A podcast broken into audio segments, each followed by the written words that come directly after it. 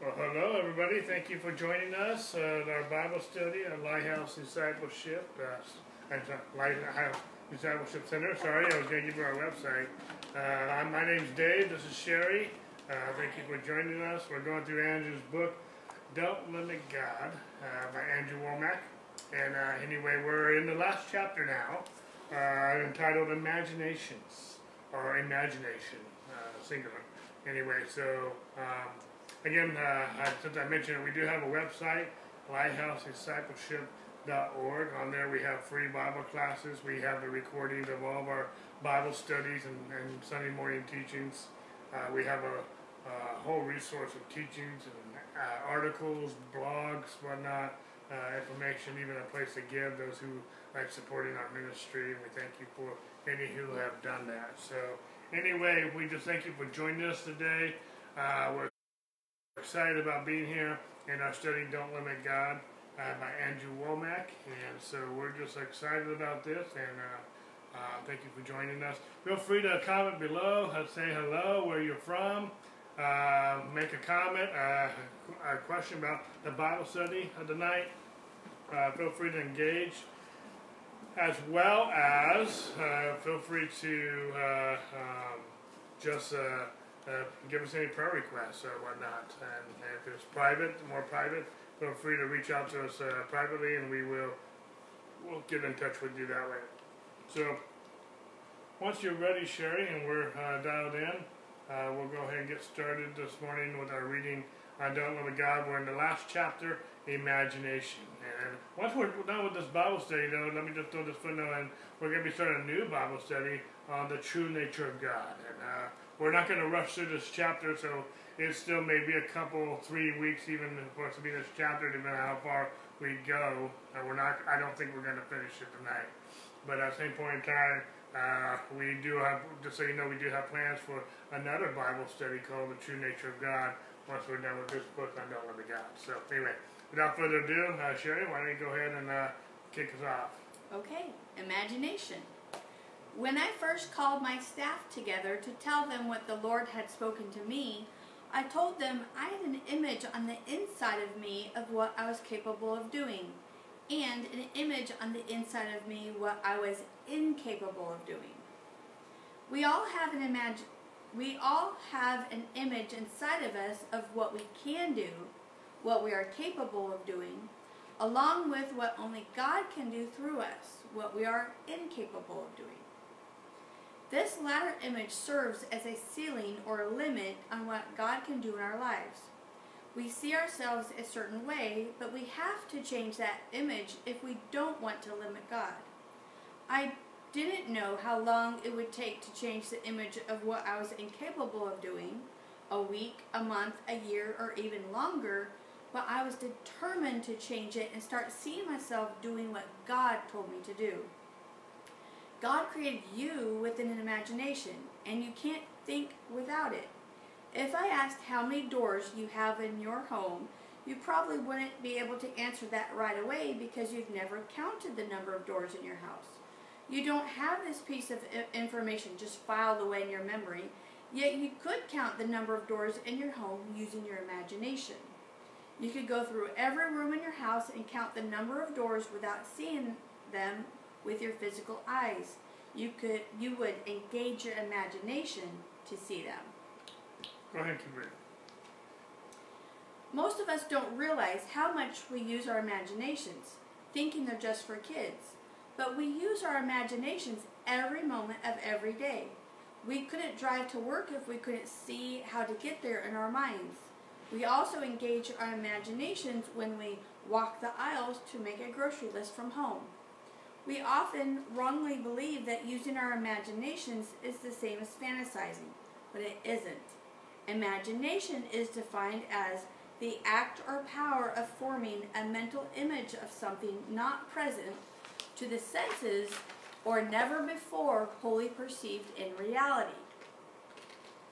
In other words, imagination is the ability to see something with our minds that we cannot see with our physical eyes. Your imagination is essential. You cannot function without it. For example, You use your imagination when someone asks you for directions and you visualize the route in your mind. If someone asks you how to get to your house from the nearest freeway, you wouldn't have to drive there to give directions. You could picture the roads and guide that person by what you saw in your mind. Your imagination. You could give landmarks along the way, along with approximate distances between streets. You are able to do this because you have internalized all of it in your imagination. You are looking at it through your imagination. When it comes to God's direction for our lives, we have to use our imagination to see those things come to pass. Many of us take great comfort in blaming others, our education, our skin color, or our status in life for the, th- for the way things are. We might even blame our background or the fact we were abused as children. Even though we might have a million and one excuses, none of these external things control our lives. Our lives are the way they are today because of the way we have seen them or pictured them in our imaginations. The way we think determines the direction our lives will go. All right, thank you, Sherry, and thank you for joining us. Those who have joined us already, we're going through Andrew's book, Don't Limit God. We are in the last chapter, uh, talking about imagination, and Andrew's just just getting started with some introductory uh, points. just talking briefly in general about uh, our imagination, how we function, and how essential it is for us to function.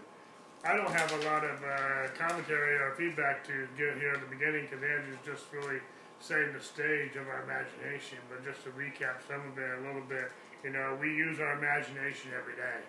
We use our imagination to drive. We use our, use our imagination to function in life. More than we realize. We don't realize how much our imagination uh, is very powerful and how we how we depend on it and how we use it all the time, and uh, and, and, and, and, and just some functioning, just to function in everyday life, our normal routines of, at home, on the job, driving, things that we do, and so our ma- imagination is very powerful in a natural way, in a, in a very physical way.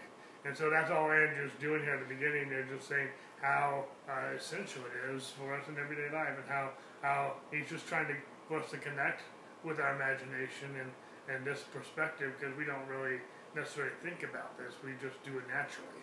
We do it second with what I call second nature, you know. Uh, but it just it's just natural for us. We we've learned to do this all of our lives, and so anyway, you have something to piggyback on. Uh, just, just an example of Gideon um, in Judges. You know, Andrew was talking about how we see ourselves based on what we know we're capable of doing as well as what we know we are not capable of doing, which is usually what God thinks we are cap- and knows we're capable of doing. And Gideon, uh, for those who, who don't know the story, uh, you know, Israel was, was being oppressed by the, the Midianites, and they would, um, uh, you know, raise their crops, and the Midianites would come and swoop in and, and take it. So Gideon had to uh, thresh, thresh some uh, wheat, I believe it is. Like he had to hide to do it, and uh, Gideon's Gideon's story uh, starts in Judges six, but the angel of the Lord came to Gideon as he's threshing this wheat, and his his uh, introduction, so to speak, um, let me find the verse. In verse 12, said, The Lord is with you, you mighty man of valor. And Gideon's hiding. How can you feel like you're a man of valor, valor, valor if you're hiding and you're so scared that the enemy is coming to get you? And further down in verse 15, he said to the angel, Oh my Lord, how can I save Israel? Indeed, my clan is the weakest in Manasseh, and I am the least in my father's house. And God continues to say to him, Surely I will be with you, and you shall defeat the Midianites as one man.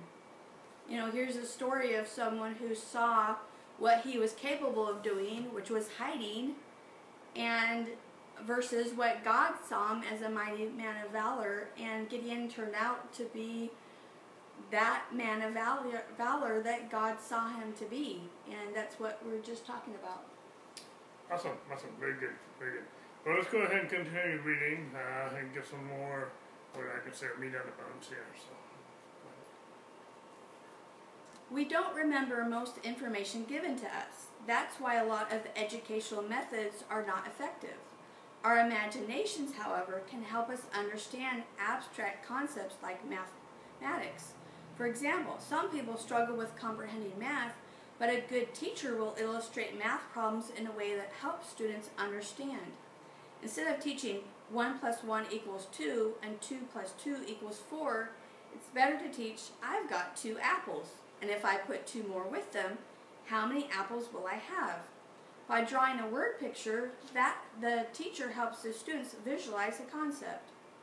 When you hear the word apple, you don't envision the letters A-P-P-L-E. Instead, you see a mental image of an apple. Some of you might see a green apple while others may see a red one, but the word apple still brings an image of an apple to mind. I could change your picture of an apple by using specific words. For instance, if I said a big, red, juicy apple, your mental image of the apple would change to envision these adjectives. Words paint pictures.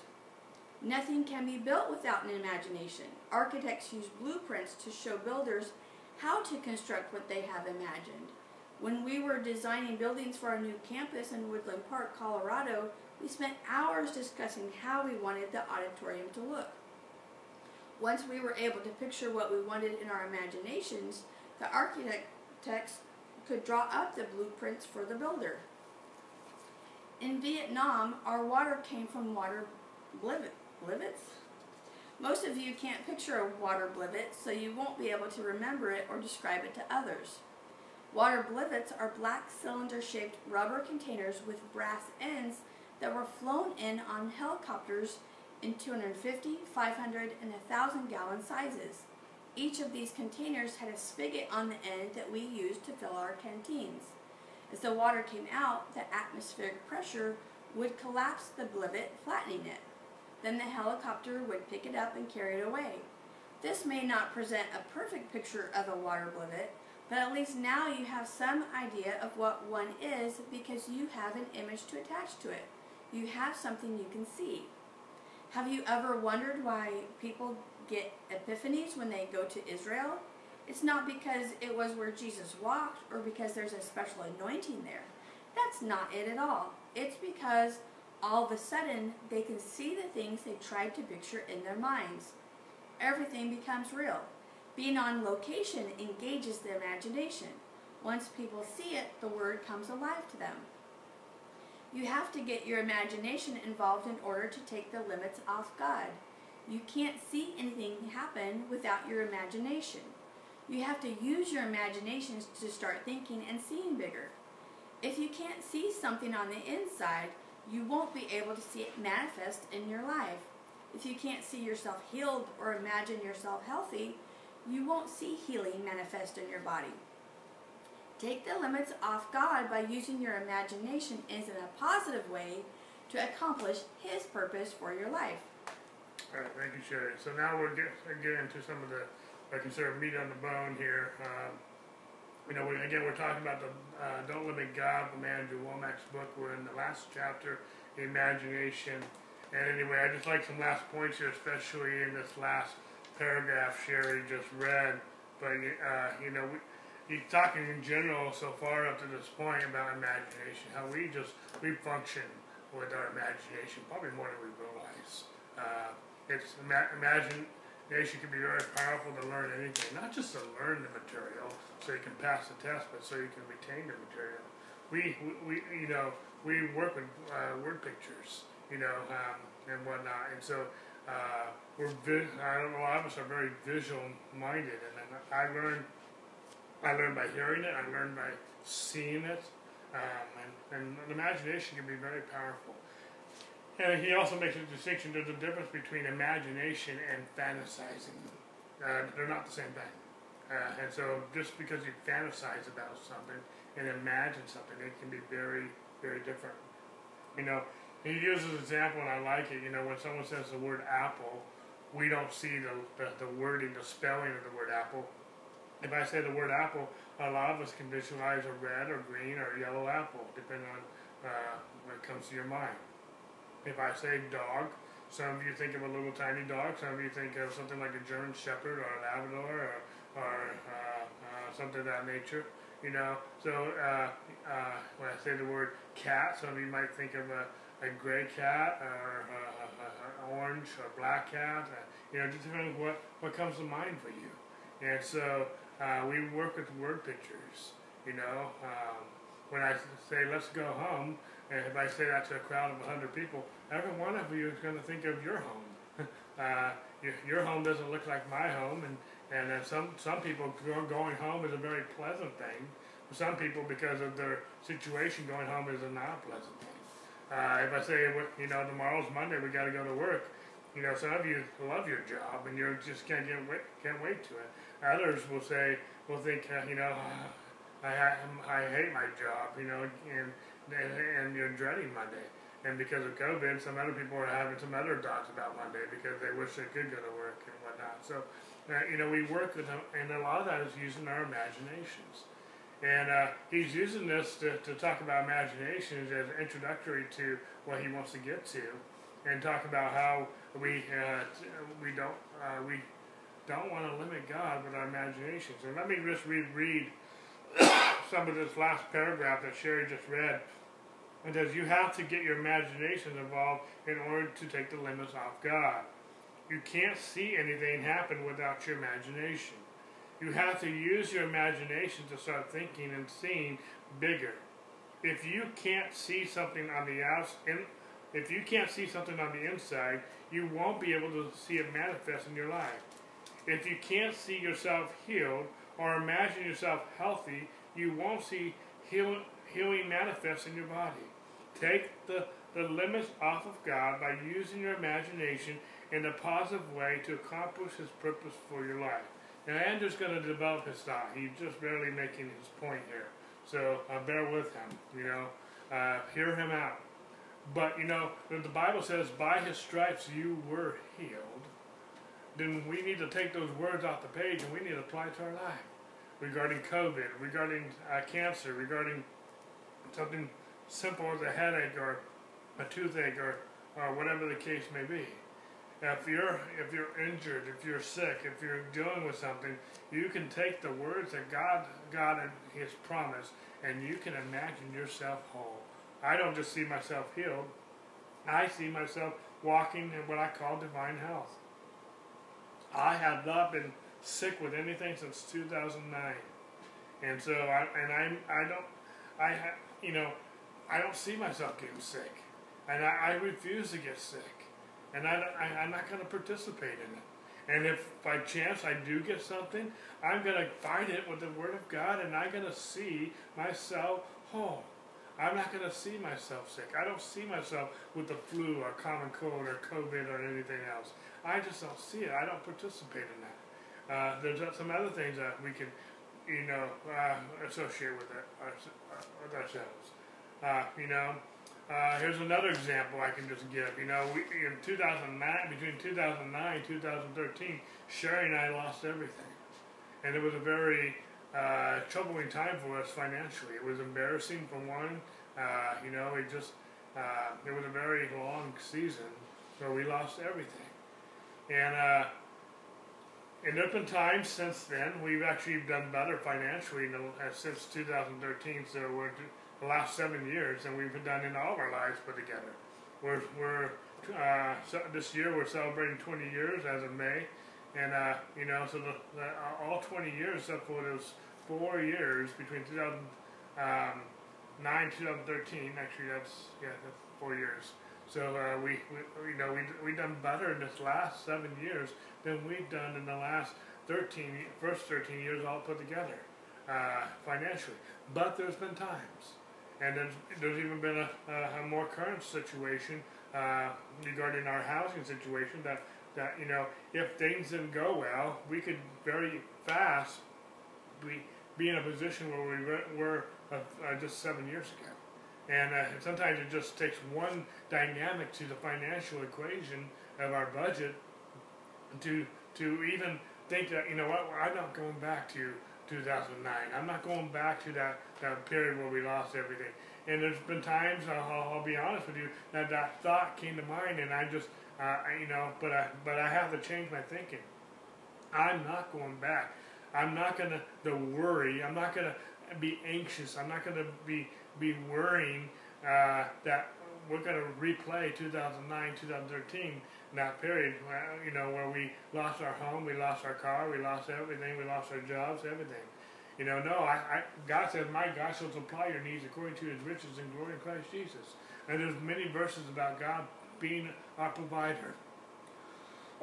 Excuse me, for God meeting our needs, God being our provider, what I just said, you know, and so I'm going to imagine God mm, mm, uh, meeting our needs uh, with our with our job and with our with our, uh, our church and different things, and so I'm going to imagine ourselves provided for.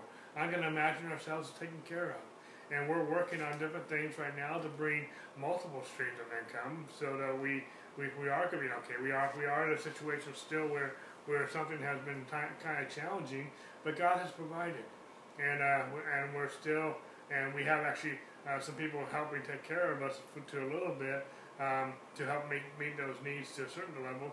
But you know, and we appreciate that by all means. At the same point in time, we, we, we don't want to be dependent on them forever. We know that God's going to make us self-sufficient in that way. Uh, and so we, we're working on things to, to better that income, you know. And so anyway, uh, so we, we have our part to do. We have our part to be responsible. But but even even then, with all our jobs, businesses, church, ministry, God's our provider, not our employer, not our business, not the paycheck, not our client, not our customer. God's our provider. But I see ourselves. I don't see as the, for example, as a church, I don't see the offering plate our people who give online. I don't see our, our merchant account uh, as being our source of income. I see God being our source of income. I don't see Sherry's job uh, being a source of income. I see God as our source of income. She works her job. She does it well. She, she does very good. Actually, just a couple weeks ago, she got a, a nice raise. You know, and so uh, you know we will we'll, we will work diligently. We will work with our hands. But God says in Psalm 90, verse 17, that His beauty will bless the hands. Excuse me. That His beauty will bless the work of our hands for us. And so God's our provider. God's our source. Uh, we're working on different things, uh, trying to get some uh, foreign exchange students in, in our, our two extra rooms here, and we're working on diligence and our application has been accepted, and now we're just waiting for the students to come. And so, you know, it just we're working on different things to to do this, but but even then, the students are not our source of income. God is our source of income. We don't see ourselves struggling. We see ourselves blessed to be a blessing. God, God, because that's the the promise God has made to us. That's the God. That's the promise uh, that God has made to Abraham. And, and the Bible says in, in Galatians chapter three that verse twenty nine that we are Christ and we are Abraham's seed. And so the blessings made to Abraham have been made to us as well. And he says that we are blessed to be a blessing all to all the families of the earth. And so I see ourselves blessed. I don't see ourselves sick. I don't see ourselves with lack. And even when, when troubles come, the Bible says that that uh, uh, there's a verse in Psalm 34. I want to say verse 17 or something in that neighborhood. But you know, God hears the cries of the righteous. God takes care of all of our needs, and He delivers us out of every trouble. We are the righteousness of God in Christ Jesus. 2 Corinthians 5.21. And God will take care of all of our needs. He will take us to care of all of our troubles. Just because we, we are righteous, just because God's our provider, just because God's our healer, doesn't mean that we don't go through things. But when we do go to things, if by chance we do encounter things, including sickness, including uh, lack or circumstance coming our way, we have an antidote. We have a savior. We have a healer. We have a provider that we can go to, uh, not worrying about the things that we need, but seeking first the kingdom of God and His righteousness, and knowing that He says all these things will be added to you. He even says in Matthew chapter six, "Don't give thought to what you're going to eat, what you're going to wear, For even your heavenly Father knows that you need these, but first seek first the kingdom of God and His righteousness, and all these things will be added to you. Our job is to seek first the kingdom of God. Our job is to seek Him. Our job is to be about our Father's business. Our Father. That's our job, and He will take care of the rest. Our job is to do our jobs and work, and, and, and to work, and do our jobs with diligence and with excellence. But even then, uh, it's not our excellence. We're not our own providers. God gave us the strength. God gives us the health. God gives us the, the mind power, and we're getting into the imagination to even do our jobs. Without, you know, if we didn't have a clear mindset, if we weren't have some sanity in our minds, to have a good imagination, we couldn't do any of our jobs. We couldn't do anything. We couldn't uh, take care of our car. We couldn't take care of ourselves. But everything that we have, every good and perfect gift comes from Him. Anyway, I'm trying to steer this back now to imagination. God's given us an imagination, but we can limit God by doing the opposite of what I just said. If we are worried about COVID, if we're worried about sicknesses, and I'm not saying we don't need to be smart, I'm not saying we don't need to be wise, but I'm talking about worry. I'm talking about stress. I'm talking about anxiety. That's not God. God did not give us a spirit of fear, but power, love, and a sound mind. Fear is not from God. God did not give us fear. I'm not talking about, there's two kinds of fear. There's a fear of God, there's a reverence and an honor respect for Him and His Word. But there's also a fear of being afraid of God, being afraid of sickness, being afraid that that's not that's not how we're supposed to operate. No, we operate with faith, and so not with fear. And uh, uh, he, you know, again, a verse I just quoted from Timothy, he did not give us a spirit of fear, but power, love, and a sound mind. Love. I know God's going to take care of my needs physically, financially, health wise, because He loves me. And uh, uh, and so anyway, I'm saying a lot of different things. I don't know if I'm making sense, but we have to use our imagination. We can't go down the road of uh, worrying about everything. No, just worry by itself, just stress by itself, just anxiety by itself is usually the, the main ingredient, the main cause of almost every sickness there is. And so uh, we're not going to worry about things. We're going to be smart, we're going to be wise, we're going to be respectful, but we're not going to worry about them different things. Because I'm not going to uh, allow sicknesses to dictate what I can and cannot do. I'm going to tell my my body and different things what it can and cannot do by the by the word of God. I'm healthy. I'm I'm blessed. By his stripes I'm whole. And I, I can not only just be healed from any sickness or disease, I can walk in divine health. I don't have to live from miracle to miracle. I don't have to live from healing to healing. I can walk in divine health where I'm whole. And if something were to by chance to come on, you know, every, I ha- like I said, I haven't been sick since 2009. At the same point in time, I had, there's been times I felt like my immune system was getting weak. I had a time, there's been times where I thought a scratchy throat or something was coming on, or I just was a little more fatigued than normal. And I just got in the spirit. I prayed. I rebuked that thing, and I, I, I quoted the word of God. I stood on the word of God, and I said, I am not getting sick. I'm not getting whatever this is trying to come. I just stood my I am not getting, and I didn't, and I didn't imagine myself sick and in the cold and, and calling off work, whatever the case may be. No, I saw myself healed. I saw myself the way the word of God says I am. And I stood my ground and I stood it. Just because I haven't been sick since that night doesn't mean I haven't fought for it. I mean, there's times where I stood on and I imagined myself well. Same thing financially. There's some things when things have come against us, even recently, like I was just trying to communicate. But I said, no, that's not going to be our story. That's not going to be how it's going to go. We're not going to lose our home. We're not going to lose anything. God is my provider, and I'm going to use my imagination according to the Word of God. I'm just not, I'm not making stuff up. I'm going based on what the Word of God says I am and about my circumstances and my situation. In other words, I'm not letting my circumstances affect my imagination. I'm letting the Word of God affect, affect my imagination. And therefore, I'm letting the Word of God tell my circumstances how it's going to be. I'm not letting the circumstances dictate my life. I'm letting the Word of God dictate my life. Does that make sense? And uh, and so, and but the but but either the Word of God or the circumstances or society can affect my imagination. The Bible says, "As a man thinketh, so is he." And I'm not going to think the way the world thinks. I'm not going to think the way circumstances want me to think. I'm going to think how God tells me to think. I'm going to think and the Bible says to be naturally minded is death, but to be spiritually minded is, is life and peace. I'm going to think how God tells me to think. And that's how I'm going to allow my imagination to be affected. But that's not, that's not necessarily easy. That's not necessarily automatic. I have to train myself to do that.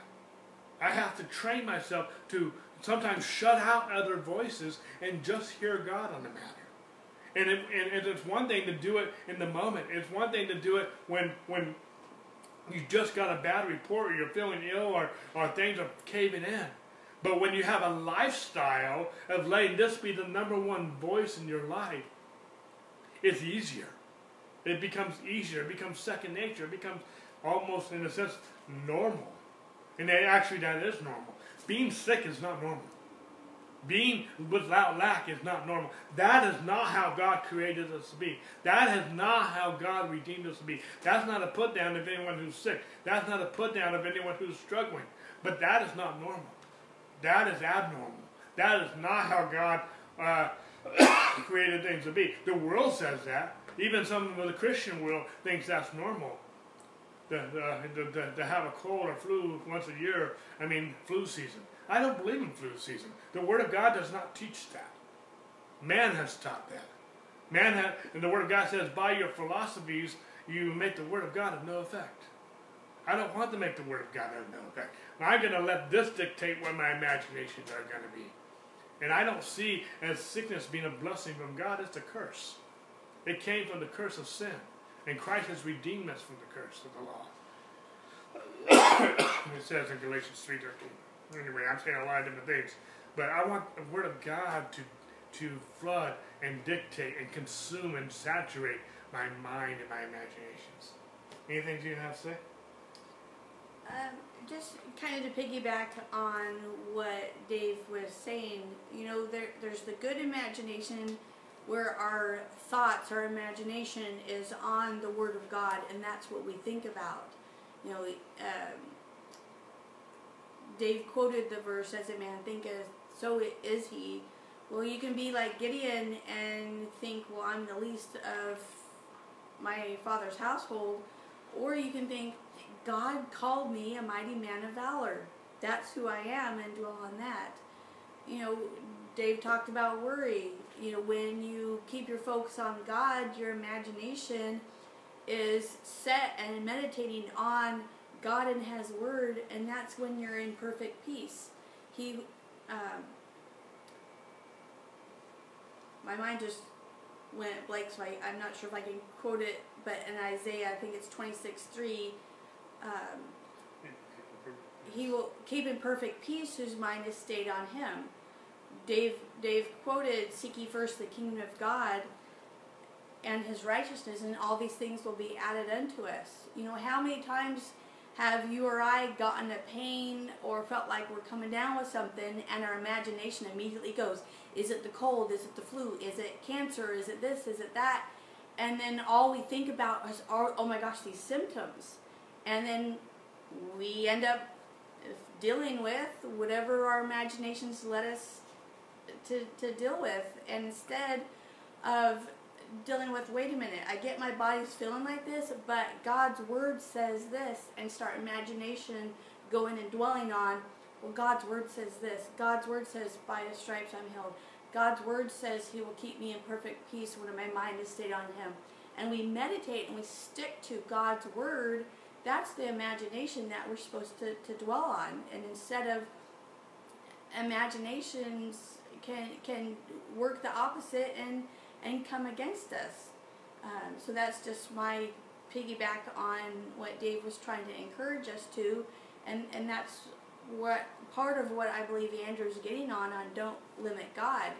I can limit God by thinking, well, I'm not worth it. I'm not I can't be a leader, I can't be a pastor, I can't minister to anyone, and that's where my imagination goes.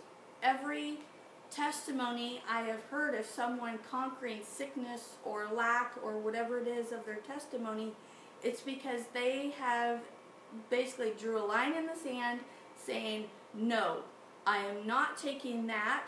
I am taking what God's word says of me. God's word says I'm healed. God's word says this. God's word says that about my imagination or about about me, and they end up being conquerors. They they have victory. You know, we I, I laugh because we have someone um, who's in ministry and it, it's a couple and some of their stories are pretty funny but they're so true to life she was having some pain in her body and her imagination immediately went to oh my gosh i have this horrible disease and it turns out she just had a piece of, of clothing on too tight you know our and but in that moment of before she realized what it was her imagination went completely bonkers and imagined some horrible thing we need we need to watch that Well, let's read some more, Sherry. Uh, we use our imaginations to remember things. O Lord, Lord God of, I- of Abraham, Isaac, and of Israel, our fathers, keep this forever in the imagination of the thoughts of the heart of thy people, and prepare their heart unto thee. First Chron- Chronicles twenty nine eighteen. When David was close to dying, he called all of the people of Israel together and took up an offering to build the temple. David had given one or two billion dollars worth of gold from his personal wealth toward the temple. When he did that, the rest of the nation rose up. The people were so touched by David's giving that they started giving, and altogether they took up an offering of over $5 billion. David began praising God and said, God, who are we? Then he went back and recounted how they had come out of Egypt as slaves, but had gotten to where they were able to give such a generous offering. All they did was take the blessing that God had already given them and give it back. When David asked God to keep this forever in the imagination of the hearts of the people, he was saying, Don't let them forget it.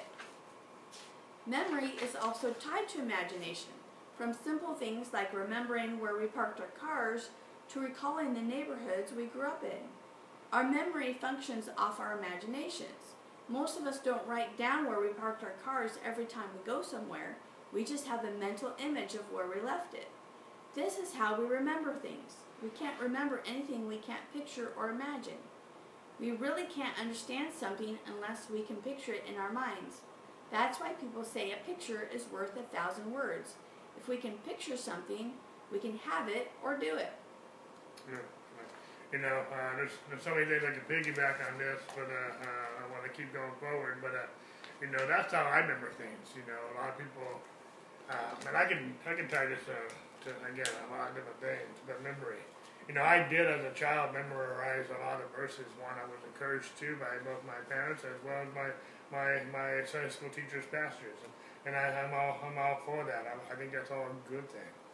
And I did memorize those verses for the moment to get the prize, get the star. I even got a trophy one time, uh, free trip to Knott's Berry Farm, an amusement park near us at the time. But you know, and I got some awards. But uh, but you know, um, and I remember those things for the moment. But the verses I memorized the most are not the ones I even intentionally try to memorize. It, and this is just me speaking. This might not work for you, but this is just me. But the but because I've studied them over and over and over, and I've talked about them, I chewed on them, I mulled over, I re- I just I just digested it. It's like a cow chew, chewing its cud. I just chewed it over and over and over again, time in, upside down, backwards, studied it and whatnot over and over again. Just used it, just chewed on, meditated on His Word. You know, he's, she quoted from Isaiah 26 3 He will keep in perfect peace whose mind stayed upon me. You know, if we study something, if we use something over and over again, we will remember it. You know, when I used to work at a bank, uh, my bank manager, he said, do something the same way every single time. That repetition will help you remember what not only what to do so you don't make a mistake, but two, it will also hold up in court because you can say, you can easily say, I do the same thing every single time, and that will hold up in court. At least that's what she told me. But anyway, um, uh, same thing happens with other people. Some people with sports, they, they, they study certain people's stats over and over and over again, and they just know it left, forwards, and backwards. some people know who who won last year's World Series because they've talked about it. They just know it. I don't even know who played last year. You know, I mean, that's not necessarily a bad or good thing on either side of that. I just, I just don't, I don't, I don't do sports so much anymore, and so I don't even know who's playing. You know, and I don't think it's a bad or good thing either way. But I, I'm trying to make a point is that with our imaginations, we remember things through word pictures. We remember things that we do over and over again. If you really want to get this Word of God in your heart, spend time with it.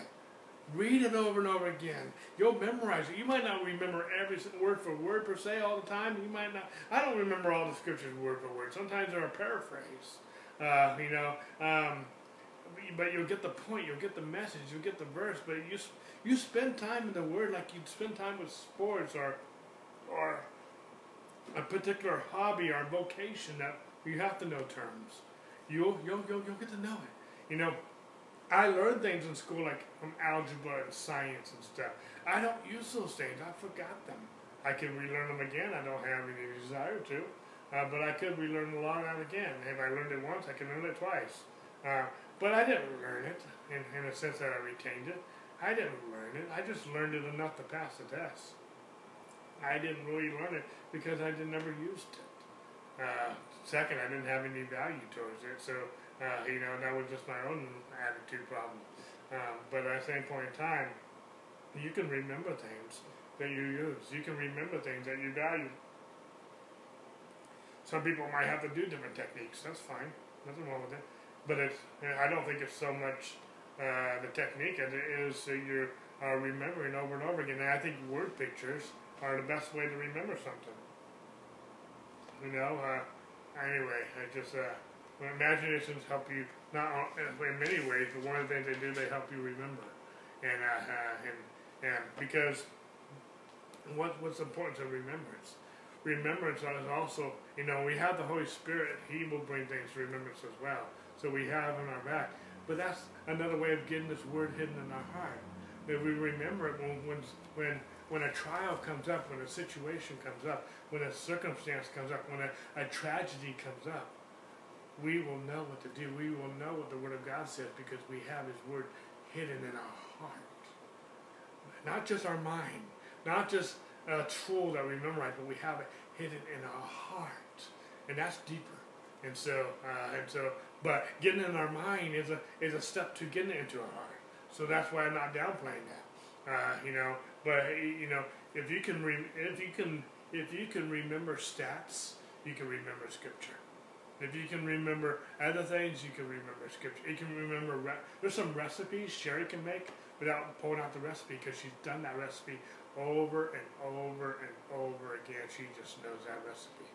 You know, there's certain recipes I can do uh, that I've done that I don't need a recipe uh, for. I can just do it because I've done it over and over again. There's certain tasks I do because I've done it over and over and over again.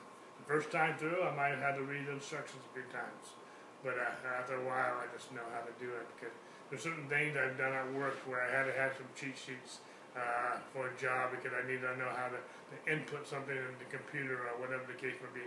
But when through repetition, I would remember things. And, uh, and anyway, okay, let's read some more. Can you see? Unless you have something. I'm good. Good. I once heard a story about a pastor's wife who was legally blind. Her glasses were so thick that they looked like the bottom of a soda bottle. A healing evangelist was preaching at their church one day, and she was trying to avoid him. Many people had prayed for her eyes in the past, however, she was never healed, so she didn't want to receive prayer again. But the healing evangelist cornered her at one of the services and said, I want to pray for you. He made her take her glasses off and commanded her eyes to be healed. When he was done, he asked, Can you see? The woman started to open her eyes to check her vision, but the healing evangelist stopped her. Shut your eyes, he ordered, and she shut her eyes quickly. Can you see? he asked. As she, soon as she started to open her eyes, he commanded, Shut your eyes. When they repeated the same exchange a third time, she stood there confused and with her eyes closed, wondering, What is this man doing? How can I tell if I can see if I don't open my eyes? Then she heard the evangelist say, I didn't tell you to open your eyes. You have to see yourself seen on the inside before you can see on the outside. You have to see yourself healed. She stood there with her eyes closed, thinking about what he said. Within a few minutes, she understood. He was basically asking, In your imagination, are you blind or can you see? She prayed in tongues for a while and finally said, I can see myself seeing. Now open your eyes, he told her. When she opened her eyes, her vision was perfect. She was healed. I love this section of this uh, book, uh, of this chapter anyway. You know, here, I don't know if you heard everything Sherry just read, but this, this, this person who had a bad eyesight, she had such thick glasses that were just really thick, but she had poor eyesight. And this evangelist was praying for her, and uh, she he prayed for her. He said, "I want you to close your eyes." And then he would ask her, "Can you see?" Now, as, as she she tried to open her eyes, she, the evangelist would tell her to keep her eyes closed. And but this would go over and over multiple times where uh, he would ask if she could see. She, she would, he would tell her to keep her eyes closed, ask if she could see, and as she tried to open her eyes, he told her to keep them closed. But he would keep asking her, "Can you see?" Again, this point is, he was trying to get her to see in with her imagination, to see herself healed, to see herself with perfect vision. She needed to see herself healed before in the in the inside in her imagination before she saw herself healed on the outside uh, with her physical eyes. You know, and, and that's powerful. We by what authority, by what means can we see ourselves healed on the inside before we the Word of God? He says, by his stripes we were healed. It also says, and I'll turn real quick here to Psalm 103 verse 5, and I love this, this passage of Scripture. But Psalm 103, verse 5, and it says, Bless the Lord, O my soul, and all that is within me, bless his holy name. Bless the Lord, O my soul, and forget not all of his benefits, who forgives all of your iniquities, who heals all of your diseases. It says, this is one of our benefits of of, of being blessed by God is that all of our diseases are healed and all of our iniquities are forgiven. Your forgiveness, your salvation is as inclusive as your healing. It's all part of the same benefits that we are as being blessed as the people of God. And uh, and I can see myself healed. I can see myself provided for on Sunday mornings in a few weeks, I'm going to be starting a new series on the, the, the names of God. And I, I, I've titled this, I'm titling this series God Revealed. And I'm going to be going over the, God has a lot of names, but seven in particular I'm going to be going over. And call, they're also called the seven redemptive names of God. For example, El Shaddai, He is our provider. There's one that talks about him being our banner, one being our healer, one being our righteousness. And there's seven names I'm going to go over. There's many more names of God as well that people have called him. He, he's our king. He's our savior. He's our healer. Whatnot. But but anyway, I'm trying to reveal God because when I'm revealing God, that's who He is. Healing is who our God is. He's our healer. He's our savior. He's our king. He's our provider. He's our banner. He's our God. And, and that's what he does. That's his nature. And I can imagine myself healed because my healer, I can trust my healer. I can trust him. And I need to see myself healed. I need to see myself walking divine health. I need to see myself walking in divine provision, that God is my provider. I believe that I can do what God has called me to do, and I can be who God has called me to be because His provisions are there, and His, His wisdom is there. And I can have the wisdom I need. I can have everything I need to do what God's called me to do because God says He'll never leave me or forsake me. And God will provide for me. I believe that as I go forward and, and want to feed the multitude, God will help me feed the, the multiply the fish and the loaves if I need to. He'll help me to walk on water if I need to. He'll, he'll if He tells me to walk around the wall seven times and on the seventh day walk seven times and give a shout, I believe the walls are going to come down because He said it. And there's so many promises. All the promises of God are yes in Him and amen in Him to the glory of God, to the glory of God by us or through us. I can, I can, I need to let the Word of God paint a picture of how I'm supposed to live this life, physically, financially, uh, relationally, in every which way, because this Word tells me how to live this life as a spouse, as parents, as grandparents, some of you, uh, as workers, as employers, or employees. Uh, whether I own a business or whether I'm employed or, or, or, or a manager of a business. God tells me how to live this life, and I can see myself doing what God calls me to do. Sherry's brought up the, uh, Gideon a, a, couple times tonight. Gideon saw himself as weak, but God saw him as a mighty man of valor. We need to see ourselves the way God sees us. When we see ourselves different than what God sees us, that's pride. I let that sink in for a moment. You know, when we see ourselves different than how God sees us, we shouldn't see ourselves haughtier than what God says we are. We should be arrogant, but we also shouldn't see ourselves below what God sees we are. That's not healthy either. That's not right. That's not right. That is selfish. Because when you see yourselves better than God sees you, or you see yourselves worse than God sees you, you are self-centered. You got to focus on you, not God. You, it's healthy to see yourself the way God sees you. When David came on the scene of Goliath, he saw himself in a covenant relationship with God. He came across as haughty to his brother, King cocky. But to God, he was the most humble person on that scene. Because King Saul and the armies of Israel were focused on their own weakness. And they were wallowing in fear for, for 40 days.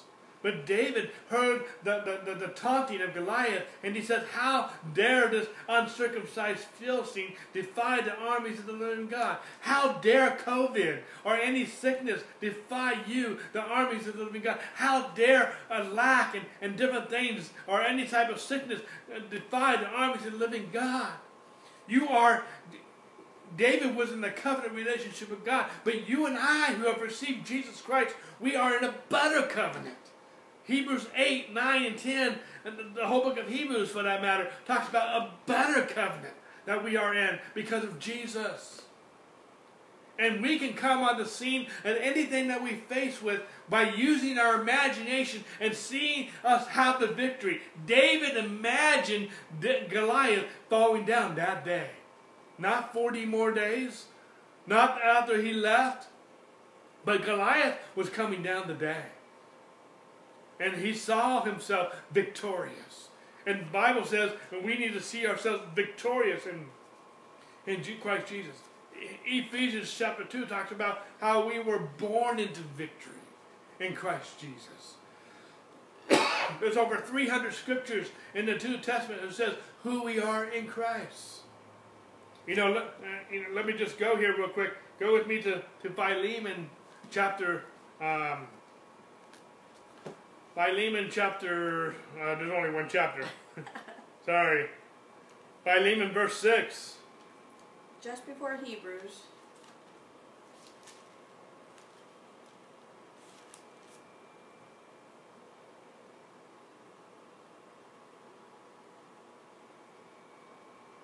Okay. Sorry, my phone's taking too long. I'm just going to go the old-fashioned way.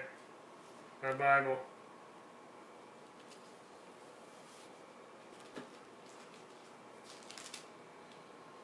By Philemon verse 6, I wanted to get the King James. I have the New King James here. But it says that the, the sharing or the communication of your faith may become effectual or effective by the acknowledgement of every good thing that is in you in Christ Jesus. Your faith is effectual as you acknowledge every good thing that's in you in Christ Jesus. You're not going to acknowledge every good thing that's in you in Christ Jesus if you're not imagining it. You have, it's not just saying the right words. You need to imagine yourself healed. You need to imagine yourself the way God says you are. You are a mighty man of valor, a mighty woman of valor, that would be you. You need to see yourself the way God sees you, that you can do what God says you can do, and you can be who God says you can be. That's how we are supposed to be. He, says that the communication of your faith becomes effectual as you acknowledge every good thing that's in you in Christ Jesus.